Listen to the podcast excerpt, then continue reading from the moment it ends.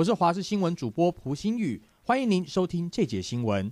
首先来关注疫情，由于英国出现变种的新冠病毒，让各国绷紧神经。傍晚从伦敦直飞回台的班机就要抵达，预估有一百二十位旅客即将入境。卫福部长陈时中表示，对于伦敦回台的旅客的筛检规格，虽然不会采用过往包机模式，但是机场会安排高规格防疫，动线也将会和其他旅客来分流。会有六部游览车采梅花座的方式将他们送往集中检疫所。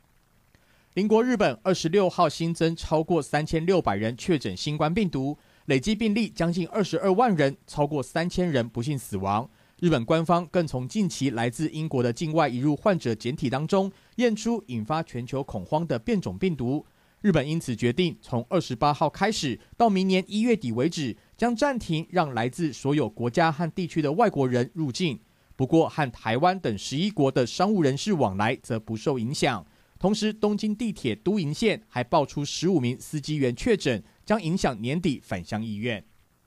每年都会在元旦分送钱母的南投紫南宫公布了明年的钱母造型，正面和往年一样都是土地公像，而背面则因应牛年的到来，刻了一只趴在摇钱树下的牛，并且印上“金牛摇出满地财”，祈求财运。另外还以葫芦作为盒装的造型，除了取葫芦的谐音“福禄”两字，也希望古时候用来装药的葫芦能够为国人带来健康。指南宫说，今年发放钱母的活动仍然举办，但为了防疫，会要求排队距离拉长，而且民众一定要戴上口罩，否则就无法排队领不到钱母。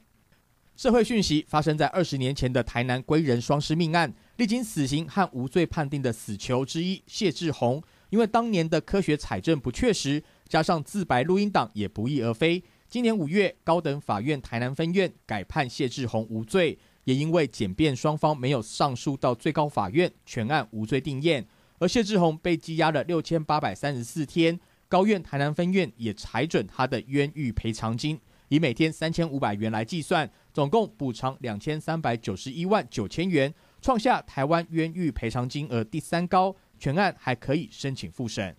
普悠玛出轨事件之后，要如何让驾驶室发生的状况也能被掌握？尤其是台铁的司机员手上掌握的是全车乘客的安全。交通部预告修正铁路行车规则，规划比照航空器黑盒子的概念，要在驾驶室来装设录影录音的设备。不过，这也引发司机员认为是侵犯隐私。天气方面，今天受到锋面通过及东北季风增强，除了北部及东半部地区会有短暂降雨，其他地区云量偏多。而中央气象局也预测，跨年天气三十号将会有另一波锋面通过及寒流南下，全台气温将骤降十度以上，温度最低则会落在跨年夜到元旦的清晨。中部以北预估将只会有七度，有外出计划的听众朋友一定要做好保暖。